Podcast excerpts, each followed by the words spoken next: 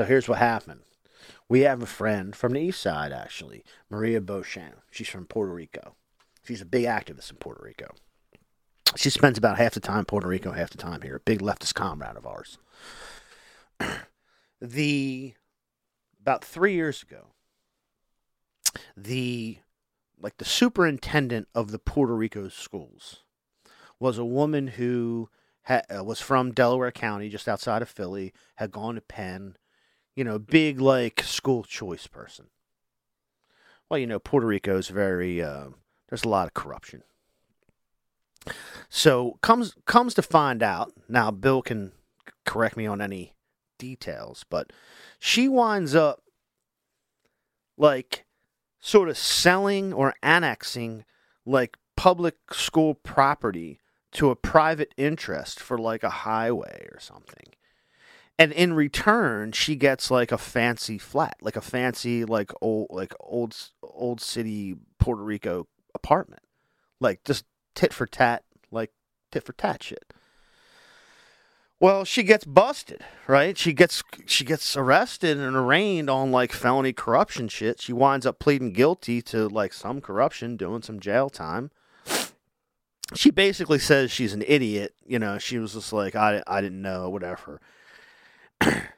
well, because she's an area person, she was just hired as the executive director of First State Educate, a huge nonprofit school choice bullshit uh, organization in Delaware, lobbying group in Delaware. That's that the, the the chairperson of the board is a fucking Dupont. But but but There, but Dupont. Thayer Thayer Dupont. It's it's just there. Thayer. It's spelled T H E R E. It's there. It's there with an with an I don't care how many accents you put on it. It's there, Dupont. Thayer Dupont. Yeah. Here, there, and everywhere. So so we're people of our of our uh, persuasion are, are are not very pleased with this with this thing. Did did you, did you record that ex- explanation? Is that explanation also? So so Bill, what what did you think when that when that went down?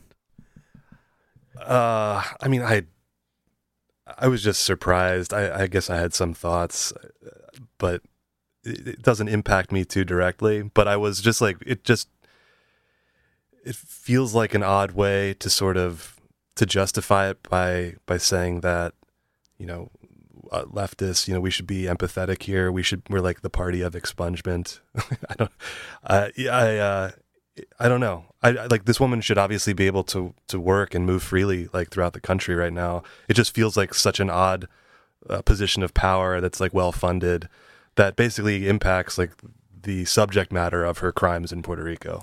Yeah, I mean Just that's weird. the thing. I, I'm and Carl was very clear about this online too. Like, it really has nothing to do with being like convicted of a crime or or having been in prison. Like that's like you take that as it goes. Like, I, I don't really care about that. But if your whole gig is you're in education so that we can parlay that into like private gains into like a business like you're going to be sort of like tangentially connected to public good education schools but you're going to take every opportunity to sort of like privatize it so like people make private money so we can funnel some of that money to private people and that's like you're going to be your gig. I really don't care if you've been to prison or not. I don't like it. And so that's that's that's my that's my take on it. And we're going to have another take about uh, public private partnerships when we get to the end of this, my friend, because Hunter Biden didn't pay his taxes. Jack Markell facilitated it, and he's going to be the ambassador to Italy. We're going to talk about that.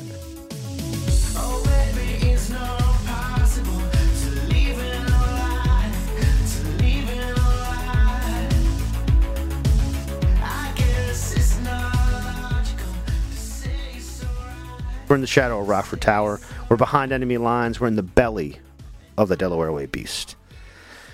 This is Rob. This is your Highlands Bunker podcast. And this evening, we're welcoming back uh, to the studio in a full studio in a nice, sort of kind of cool, chill environment. I feel good about this. Timeless Thomas Swann. What's going on, man? again, Rob uh, and HBP, uh, thank you for having me. It feels good to be back. Uh, I'm listening to you, and you ain't missed a beat. You're still hooping and hollering and making real good, intelligent noise. Um, I'm here, and and and like you said, I do have some updates. Uh, I would I would like to just share with your audience um, the reason they should patronize so they can hear the exclusives.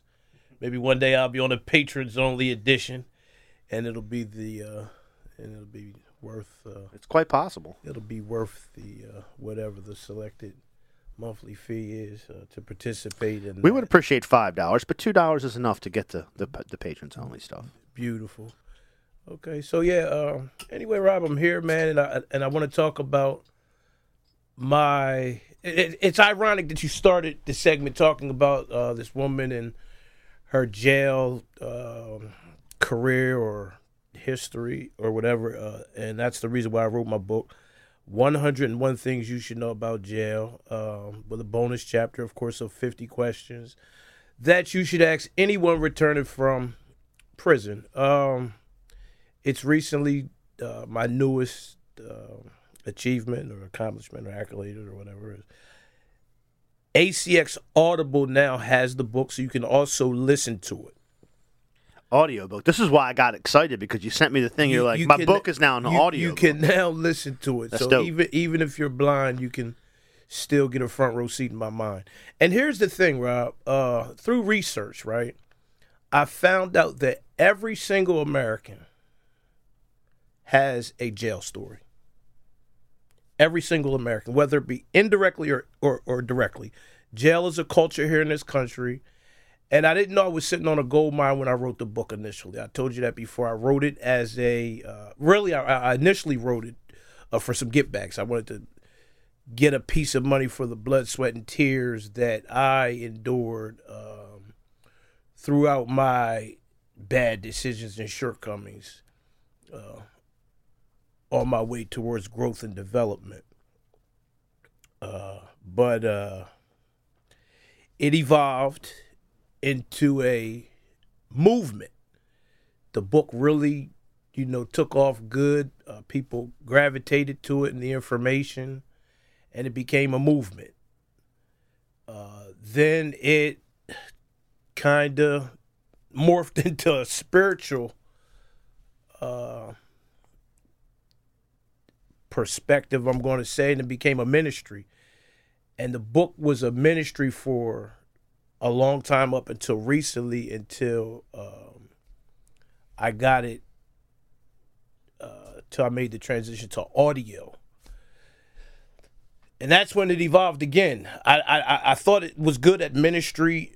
I've uh, you know I've been doing public speaking. I've been speaking to the juveniles at the detention centers, and I speak to the women in women's groups. They say the bonus chapter alone is worth the price of the book. 50 questions you should ask anyone returning from prison.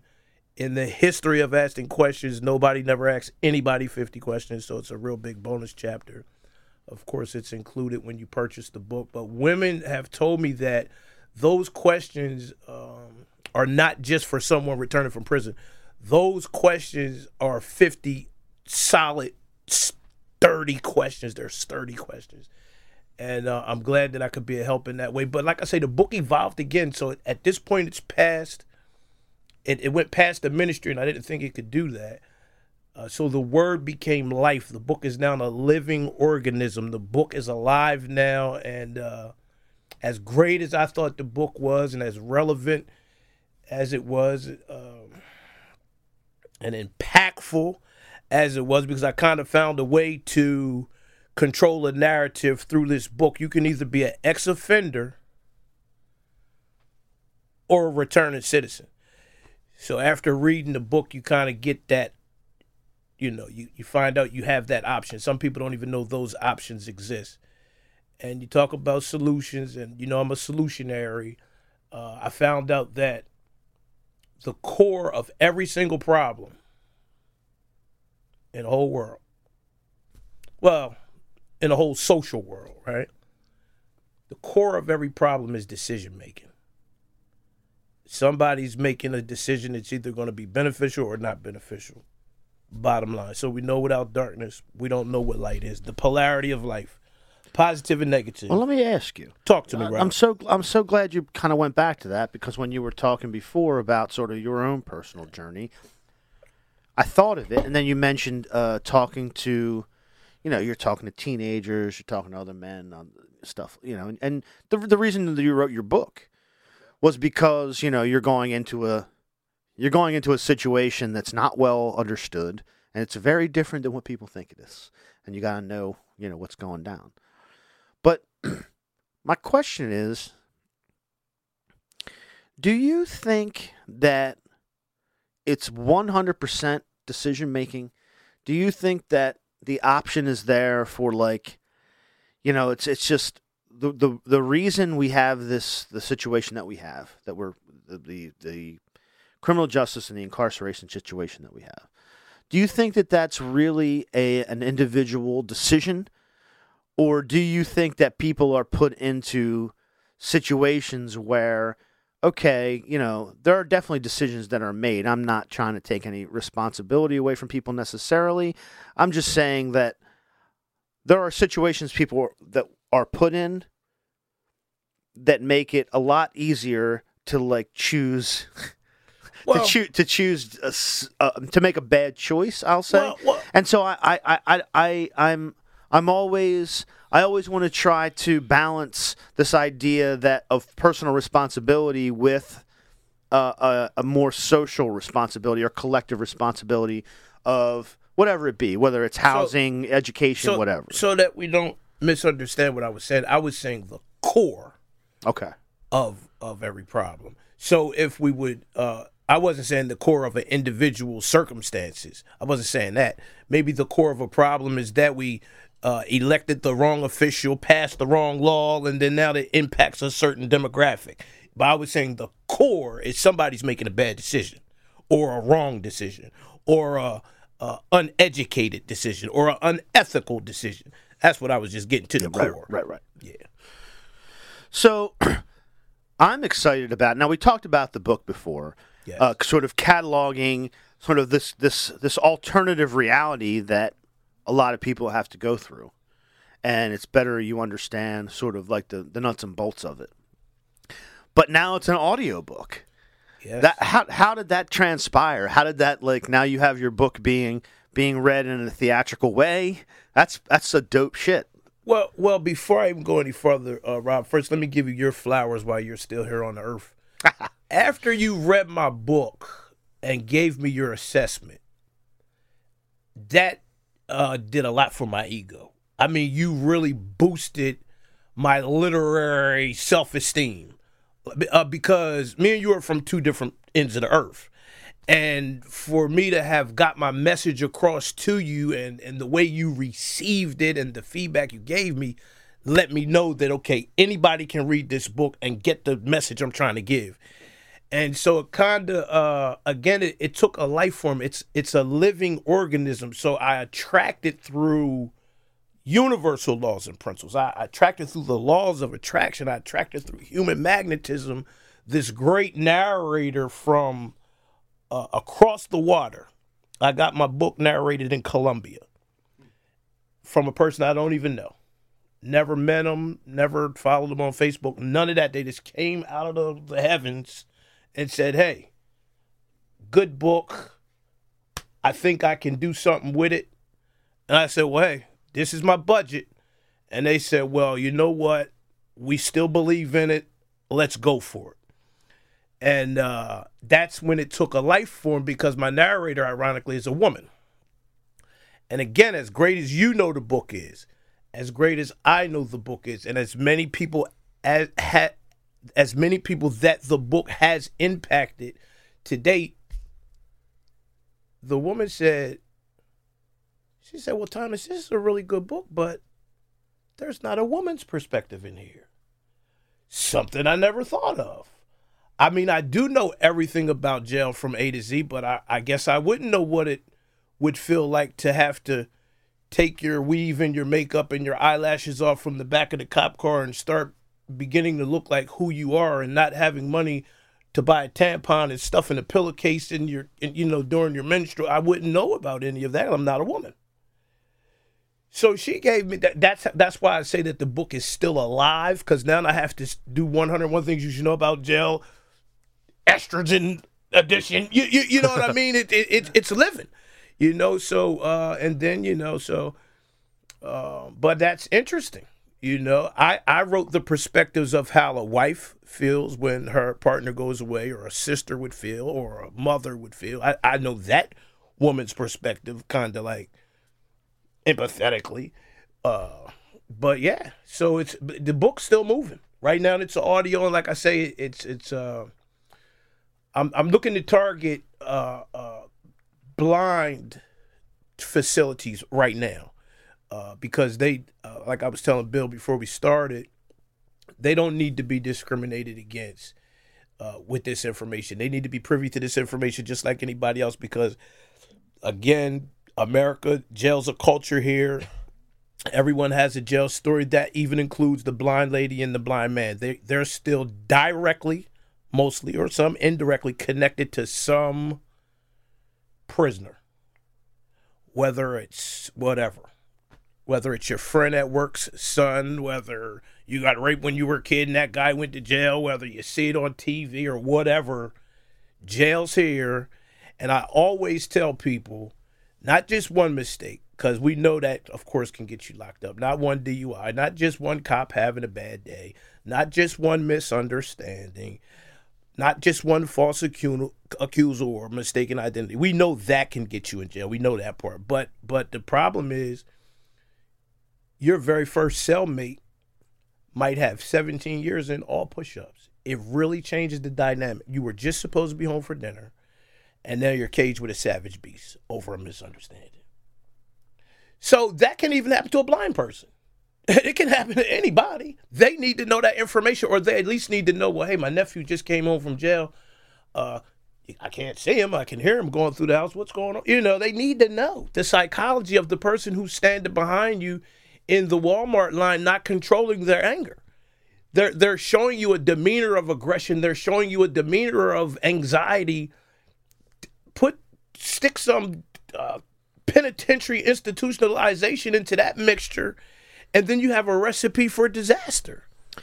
That's that's exactly, and I, I'm I'm I'm hoping that this actually is a lead in to a couple of other discussions I want to have. We talked about this a little bit. Yeah, So about a month ago, two months ago, I talked to a guy, uh, Hassani Perkins, who was talking about his experience. Um, we haven't talked about a lot of work he's doing. Uh, I think he's connected with the ACLU and, and other places. Uh, but he wants to come back in, and he put me in touch with someone uh, from Sussex County um, who has a connection with someone who worked like in uh, con- they did contractual sort of medical services for the prisons, and they're v- they're very keen to talk about not just the different sort of the uh, the the the other culture that we've built, but exactly what you're talking about, like the the the mentality, the mental health aspect of it, for not only what that culture might do to the mental health of somebody, but then coming back, you you you were like somebody behind you at the Walmart or sitting at the table next to you at the restaurant might be acting a certain kind of way. Well, there might be very good reason for that.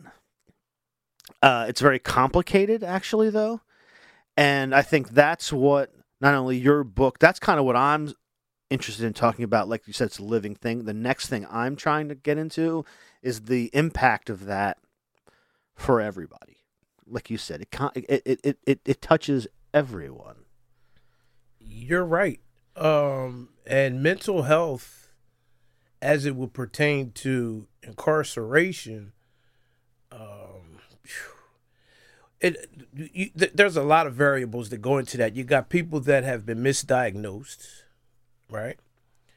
You got people that are really not even uh, crazy at all. They observe probably a, a very high frequency of mental health, and they're so powerful mentally that they uh, are not a part of the majority. They're a minority, so they're excluded and targeted and and shunned, silenced, uh, gang stalked. There's just a, a number of adjectives you can describe that can contribute, or a number of variables that can contribute to someone appearing to have mental health uh, diagnoses or mental health conditions. Because then we got to remember this too that big pharma is big business here in America too. So why wouldn't I diagnose you with something, shove some pills at you, and get you on the, uh, you know, get you to be uh, a legal junkie? Sure, sure. Yeah, I, I think people, you like I said, I think the most powerful thing about all of this stuff is to get people to understand that there there isn't this this is a uh, I forget exactly the term you used like this is a, an alternative culture and an alternative society that we've built and it's big and it's real it touches everybody and people do not necessarily grasp what it is that we've done here and it, it doesn't really matter what you think of the the this the situation that sort of created it. I I I have ideas about it, um, but the fact is that it is what it is, and people do not understand it at all. So so let me tag in again, Rob, while you got me here. So my thing is this too. So everybody has a particular portion of the fight that they can fight. You know, you're either part of the uh you're part of the solution, and because you know I kind of added an addendum to that cliche. You're either a part of the solution or you are the problem. If you're just standing by looking, uh, you're just as bad as the as the person participating in the problem especially if you do have the ability to influence change. Or so anyway, so what I have personally done uh, as a solutionary, right, as a community superhero, right, as a role model and a mentor uh, to those who are still going through, right, based on lived experience. I, I'm not coming out of the textbook. I write textbooks. The problem, what I'm doing to contribute uh, is I'm taking people back to their greatness, right? Of course, you know that's the name of my show on 95.3 FM. But I take individuals, each one teach one, each one reach one. This is why the revolution will never be televised. It doesn't look like a bunch of people with picket signs making a bunch of noise. We revise ourselves. It's not going to be on TV. We're going to revise ourselves, and then I'll revise one, and then he can revise two, and then they can, and that's how it works it's an individual thing. So I, again, I found this ma- one of my magical powers is getting to the core of problems. A kid kills a kid with a gun. Everybody automatically says, "Hey, stop the violence. That's a violence problem." No, that's a gun problem. No, that's a parenting problem. That's a decision making problem. Parenting could have some portion of that problem, but it's a decision making problem. A guy had a situation, decided to kill somebody. That was his best thinking. So, at minimum, coping skills problem. But the, the reality of it, it's a decision making problem. So, when we get to making these, you want some solutions, we got to get some decision making workshops. And I know in my community for sure, but in every community with respect to cultural humility. This is another thing. A lot of people, we talked about gentrification earlier. A lot of people will come into a community and play the expert. All right, this is what you guys need. We know that this will make it better. That will, in order to be an expert, you have to be amongst the people. So the only way to technically really upgrade or assist someone in a certain demographic or in a certain situation or stuck in a certain lifestyle, you have to first understand them. That that's first. And so that would be the uh, the immediate uh, probe to find out what are the like we talked about. It, they're going to gentrify no matter what, right? They're going to change things around no matter what. So maybe uh, with respects to preserving my portion of the black and brown community, maybe we do need community benefits agreements. Okay, so you guys are going to build these big things and make all this big stuff. Can the little people can the little people get the jobs at least at minimum? I'll tell you a quick thing that happened to me when I was in Baltimore. there's a series that came on TV some years back called The Wire, right? Familiar. And The Wire, it was a great thing. It went on for like eight or nine or ten seasons or whatever. Uh, five, I believe. there you go. Six, Okay, so so so uh, so when I was in Baltimore, right? Do you know that the locals? Uh, because I, I I was new to the scene or whatever. I'm thinking, hey, The Wire. This really, this is this is what we're, really here. And do you know that the locals did not embrace that show? And I couldn't understand why. I thought it depicted the the, the community pretty realistically. And you know, the locals told me that Hollywood came in, put all their trailers up, their big fancy lights and all that, shut their blocks down, shut their community down for set amount of time, and didn't even hire any of the locals. A bunch of people from New York and California came in and did that. So imagine the impact that that has on because they didn't observe cultural humility. They didn't even probably they didn't probably even have anybody to even tell them that. They like you said they went in to gentrify it, make a buck out of it. This is going to do real good on the big screen, and who cares about the locals? So moving forward to make change, uh, moving forward, maybe community benefits agreements uh, can be a win-win for everybody because now what happens if I can get Johnny the dope fiend an opportunity to make some some money. At minimum, he can stop being an eyesore to my granddaughter that's got to walk past him going to school every day because he'll be at work on this new building over such and such a place. It's like a win win win win win. Everybody wins. So my kids win. They they can actually see two things in that. They can stop seeing this dumb dope fiend leaned over, and then plus they can see, hey, Mr. Johnny got life after dope. Mr. Johnny's working on the painting the house over there. So they it's a big stuff that can happen with community benefits agreements that's really serious.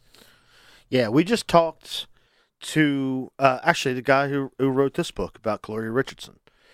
And one of the lessons from her activism was this idea of being in the community and figuring out she was a, she was trained in sociology so she could do like surveys and she could say well, what do you, what do you, what do you, what do you, what's important? Like, what should we be focusing our energy on? Like, if this is, if this is the reality, how do we get these jobs? Like you're saying, or how do we get money for the school? Like, if we have to work within this political reality, but we need to focus on what the most pressing material con, uh, concerns are for the community.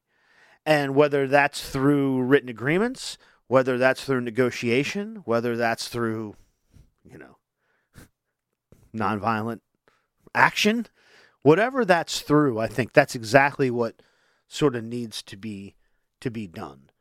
Um, I think that I guess why I always go back to like reckoning with the context of it, because I think if you convince people of that, you're better you're you're, you're better able to direct you're better able to change course and make sure that there are opportunities for people, that things are being done like we talked to Hanif uh, about the Southbridge, making sure things are done for job opportunities, for the community that's there, rather than to figure out what's going to generate the most profit for the LLCs that a you know real estate company holds. Do you know what I mean? Like that's the how do we do that? How do we get people to to realize it's more important to invest in things for the community on the street, the people that are there?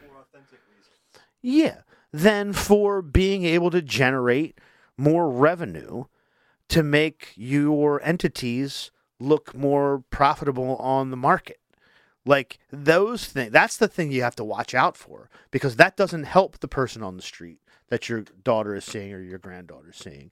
That doesn't help that person get a job or even get health care that they need or addiction services that they need or housing that they need or make the school good that all the kids that are walking by that person are going to. You know, that's I, I just I, that's why I think the work that you're doing is so important to be able to show people this is the context you're making decisions in. And so you really have to be very careful about it. About, gen- like you said, gentrification, you have to accept development. That's just the way things go, things progress. But how do you do it? Who gets who benefits from it? Who, uh, you know, who gets the most out of it, and and what issues, real issues that people that affect people. What material issues are you addressing by it? Are you just doing it to do it? Because I feel like, especially in Wilmington, a lot of times we're just doing it to do it.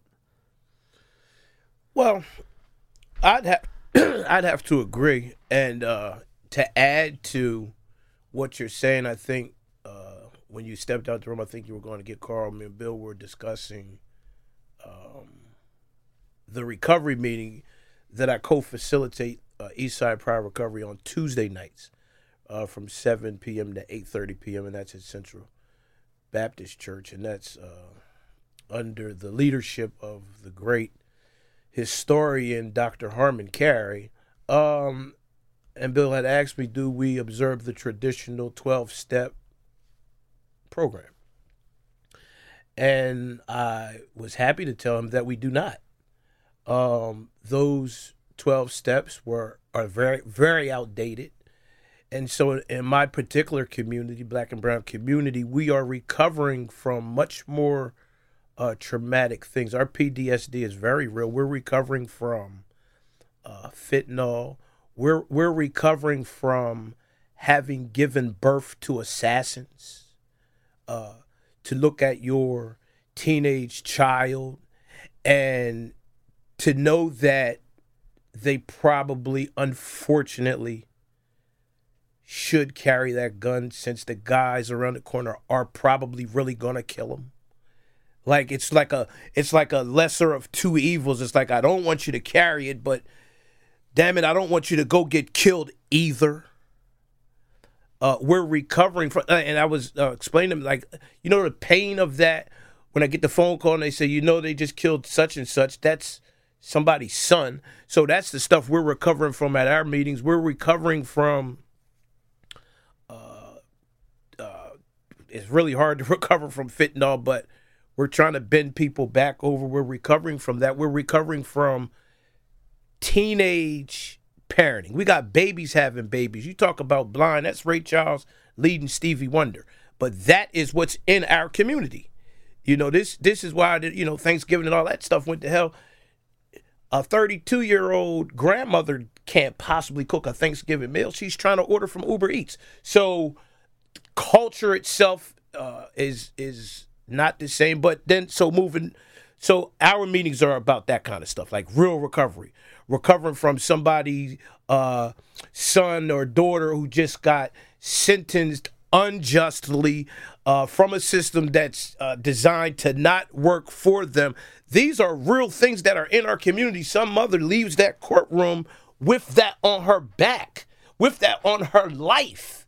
And then she has to, uh, God forbid, try to enter into a relationship with all this baggage. That's a toxic relationship waiting to happen. Like we need one more of them in the hood. It's just, it's a real mess uh, behind the scenes. Like it's easy to say, you know, give them jobs. Give who jobs? This guy first has to find this. He don't even know how to love himself. We need a love session. We need a love workshop. You know, and before you can even uh, think about contributing to anything uh, as important as building the community, first you got to build your own self up. So we got a lot of stuff we're dealing with. But again, Rome wasn't uh, built in a day, and we know a thousand mile journey starts with one step. So we take uh, the baby steps. We sign up to eat applesauce before we eat apples, and we can get it done in that way. But but but we got to be realistic. People have to be repaired before we can repair a building. But we can do it with the help of people, like you say, who have the resources. There's people who can swoop right in and do the trainings and and and bring people from a dead level to a living perpendicular. There's people who have the ability to do that. You know, but it's like you say, do they want to do that with the resources or would they rather fly open another Starbucks right quick so when the guests come from out of town to have the big banking meeting, they can drink good coffee? You know what I mean? So no diss to Starbucks. It's bad coffee. It's fine. Yeah. It's fuck, garbage. Fuck Starbucks. I, should, okay. I still drink that garbage. I still be drinking that garbage. Fuck Starbucks. Anyway, I have anyway, to, I have to tell you, talk to me. Uh, you just said something. I want to make sure. Uh, was it a love workshop? Was that what you called it? A love, Yeah. A love workshop. it was spontaneous, but yeah, I just said that. Yeah. A love shack. I love. I love that. I love a love workshop. Yeah. You know, it's like uh, justice, it's a love in public. You know, it's like a Cornel West sort of thing. Yeah, that got me. Cool. Eh, because it's needed. We know that love is like one of the highest, biggest forces. Yeah, Yeah, I mean, you have to feel like you kind of have to. I look at it like a lot of stuff I talk about. is like you, you care about what's going on, and you care about other people, and if you care enough, you you actually love everybody.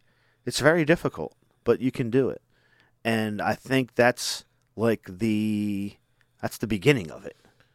Like that's like you can't until you figure that out. I don't really know if you can do any of this. So hear me out, Rob. Hear it from a guy who just, like I was telling you earlier, opened my door, swam across three alcoholics, pardoned myself between two fentanyl junkies, and stepped over plenty paraphernalia just to get to my vehicle to get here. Right. Hear from a guy who's really in the trap. Right. Um, you know what bothers me in my community eh, with respect to cultural humility for whoever's listening and possibly has influence on changing some stuff. It bothers me when I see people come in with food trucks and hop out and start feeding everybody. That bothers me. Why is it bothering you? It bothers me when I see some people sign up and say, hey, we're doing a book bag drive. Take these book bags. That bothers me because that's putting a band aid on a gunshot wound. We don't need another plate of food. That's not what we need. Like I said, we need parenting classes. We need uh, uh, love workshops. We need cultural humility workshops. Uh, We need community benefits agreements. We don't need one more plate of food. We don't need that. That that, that- because what, what that's like that's like that's like you see a, a hobo on the street and you put some change in his cup and you want to take a picture for your for your social media. Hey, I gave this guy change. It doesn't change anything. It doesn't change anything. And then nine times out of ten, it's like third grade food anyway. It's not even really good. But and then the book bag thing. So why are you giving me a book bag so that I can give to my child, so that they can carry books to a school with all of that emotional trauma that they just left out the house with because their dad's in the back room on mental health and he's never been diagnosed. He's been in the back room for eight months. He don't even come out for air. He pees in a jar. And then mom's unfortunately strung out on pills. And then my brother, he's a cold-blooded assassin. Him and his friends smoke weed and tow guns all day. And I just gotta take my I gotta be grown at eight and just take myself out of there and then come to school and pretend I'm happy with my new book bag. You see? So that bothers me to see that somebody really pretends like they're making a change. Now take that same money that you just paid for all this food and these book bags and and get some real love trainers in, get some real change agents and get some real people that can like like others like me and and and, and Dr. Carey and other people who, Hanif Salams, get people who are willing to, uh, the Rochelle Wilsons, get people who are the, the, the, the Velda Jones Potters, get people who are willing to make change, get them some resources uh, so that they can start making stuff happen. You know, the people who are of the people, who are the people. Like, I, I never touch it too much uh, uh, because my ministry is truth. I think I was still telling Bill, like, I lead by example. I don't do words, even though I'm a wordsmith and I like to talk and and I and I rap and I'm a, a, a host. But anybody who knows me know I've been there. I got higher than anybody. I got drunker than anybody. I did just as much time as everybody. So I've been there. And then now, today, I'm sober, I'm clean, I'm upright in the same community. You don't gotta leave the hood to get clean. You gotta start making better decisions. Right where I was dirty at, I'm super clean at. And that's the big thing. That's what the kids see. That's what the parents. I remember parents that used to look at me and be uh, scared to death when I came down the street. Those same elders are looking at me now and they're just as happy with me and they're so pleased with my growth and progress. And they always ask me to talk to their children and even to talk to them and, and say, "Hey, timeless man, how do you do it? What what is the recipe? What is the remedy?" And and it's it's it's a, it's a variety of things, but the bottom line is you gotta want better. You gotta do better. The bottom line, there's no. I'm sorry, I'm going to get some religious people to hate on me. There's no mystery God coming to save us for years. Our people have been praying for food, clothing, and shelter, and we receive nothing but hunger, nakedness, and outdoors. God comes down and works through people. He works through the Rob Vanillas. He works through the Timeless Thomases. He works through people, and so I I I, I do it in by that by example. That I don't have to tell you I'm not high. You can take my urine, or you can look at me every day, my daily routine. You can see I'm not. You can see the glow. I don't have to tell you I don't hang there. You can you can see my new route, my new route, my new growth. I don't have to tell you I made a new audio book. I partnered with Amazon Prime. So I don't I don't have to tell you, I can show you. But I'm just one. This is the 1%. Person. I'm one. And again, I, my stati- my statistics, my numbers are realistic. I know I'm not going to be able to save everybody. That's not even my concern. I'm not even going to burn myself out trying to save everybody. There's a select because remember this, Rob. Many are called, only few are chosen. Now, I always say I use you, guys do the softball, baseball thing. I'm gonna use my basketball analogy. You got ten people on the court, right? They're the chosen ten. Everybody else in the arena, skybox, on the bench, everybody else got to wait. These are the chosen ten. But out of those chosen five on five, then you also have elite. You have the selective, the favorites. You have your go-to man. You have your LeBron James, your Kobe Bryant, your Michael Jordan. You have your guys that get 80 touches a game. They get to score all the big buckets. They're even elite amongst the chosen. So that's that's how I would like to feel of of, of myself. I, I feel like I'm the people's. Ch- you, you not remember the Rock when he comes into the arena? How I do. How electric he is. That's that's what the, that's how I am. But there's more like like me. But we only can reach the elite. And then it's up to them to reach their elite. And that's how it works anyway. So I'm probably rambling and scrambling. You got the sauce in there. So I'm probably just going turkey ham. I can't go ham. I, But don't I- I- I don't- went turkey ham. I, I, I, I, I don't I don't even think I can add much to that because I think that that like the the the the love behind that and the feeling behind that is exactly the the thing that's right. I mean, it's the only it's the only thing that's going to work. Uh, camaraderie, uh, love, and sort of like passion.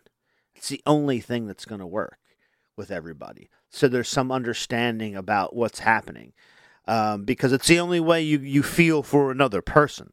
That's why I was saying earlier about like this individual sort of like individual responsibility and, and choices that you make. Like there is something to say for that, but that's sort of an individual thing. I actually think the most important thing is the collective thing. It's, it's you know sort of sort of the the idea like uh like the love the love seminar. I think we're doing. I think we're gonna do. We're gonna do love conferences. Let- me tell you the word for the day, and that's good too. Love conferences, love workshops, love seminars. The word for the day is cultural humility. Well, that's two words. That's the phrase for the day: cultural humility. Because imagine us, right, with our great hearts and our great love and our great compassion and all our resources. Imagine us trying to talk to some little girls about teenage pregnancy. We have no right. We're not experts in that. I don't care how much how rich you are, what party you represent, or how many garages your house has attached to it. Us four in here have no right to talk to any little girl about teenage pregnancy. We don't know nothing about that. What if I saw the movie Juno like 15 years ago?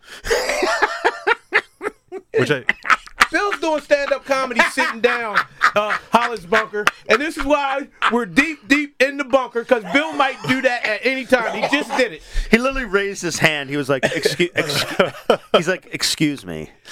Okay. All righty.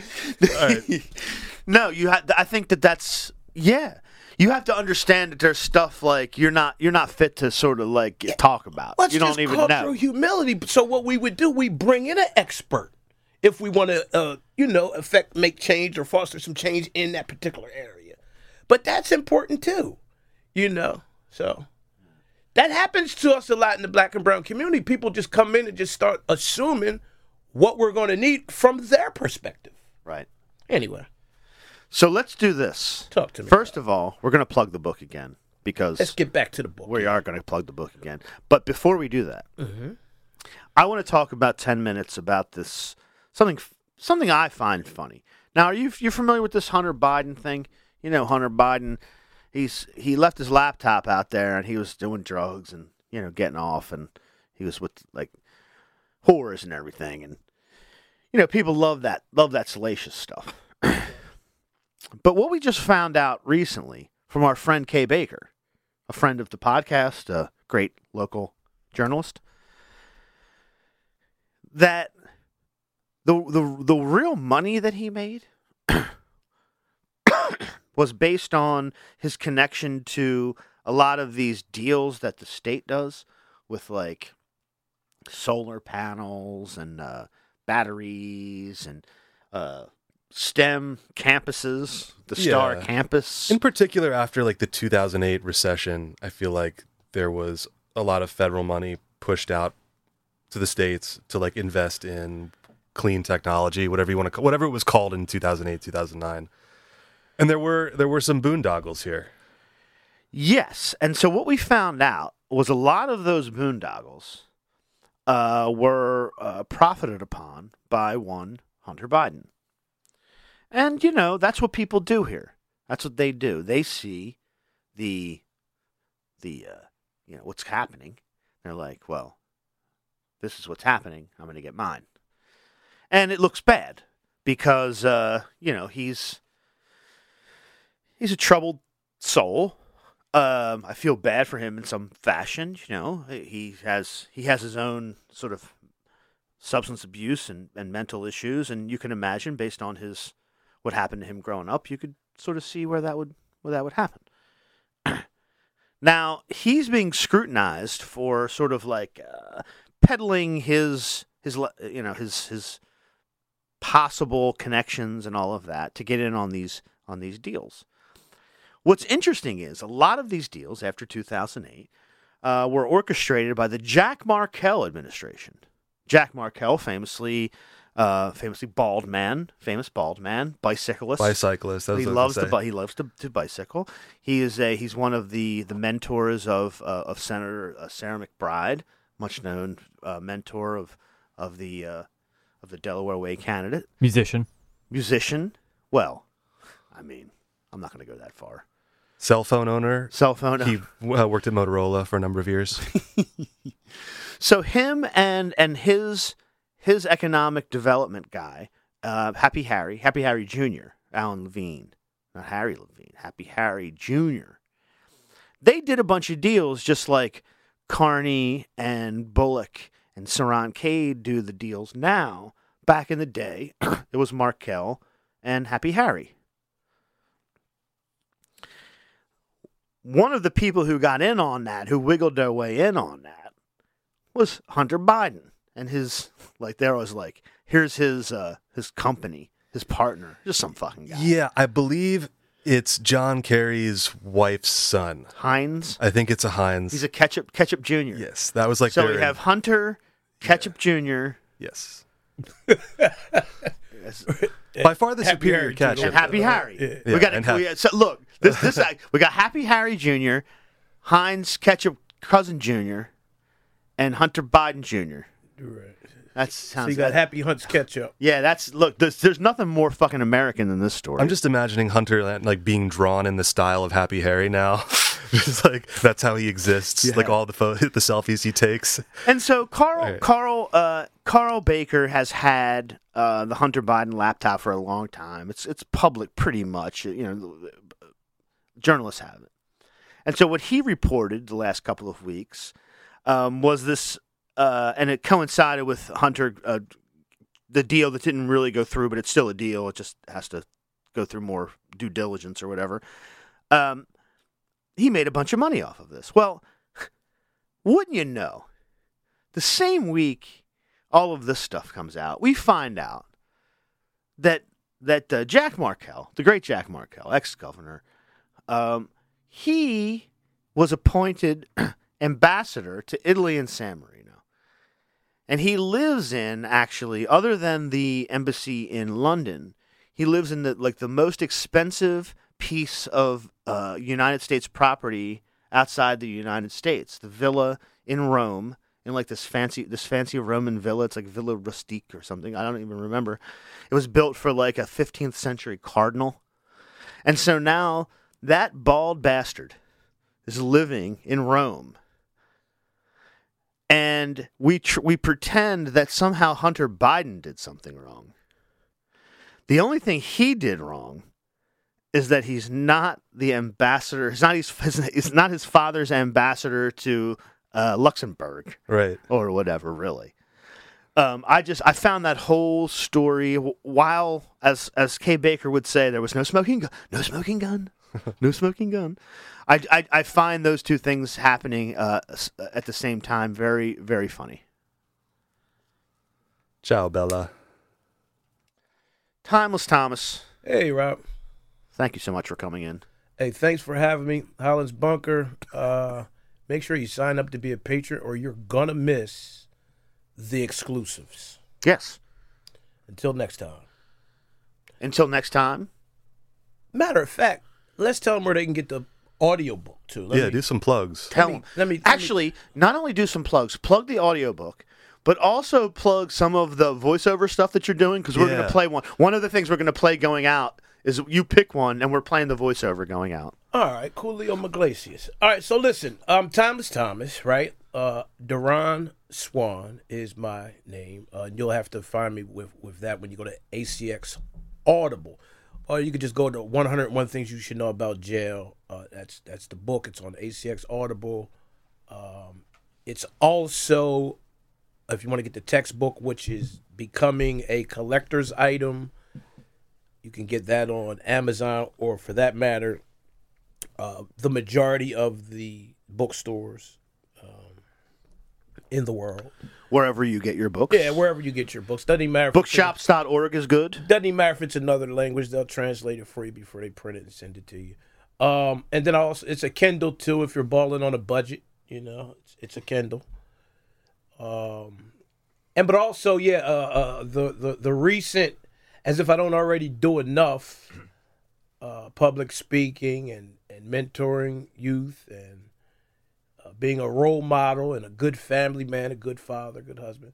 As if I don't do a great son. My father is in uh, a retirement home, and I have a elder senior ministry where where I visit him once a week, and also we're talking about that love thing. Uh, I bring love right into the senior center, and and when I visit him, it's just it's it's more than that. Again, it's the ripple effect. Shout out to your pop.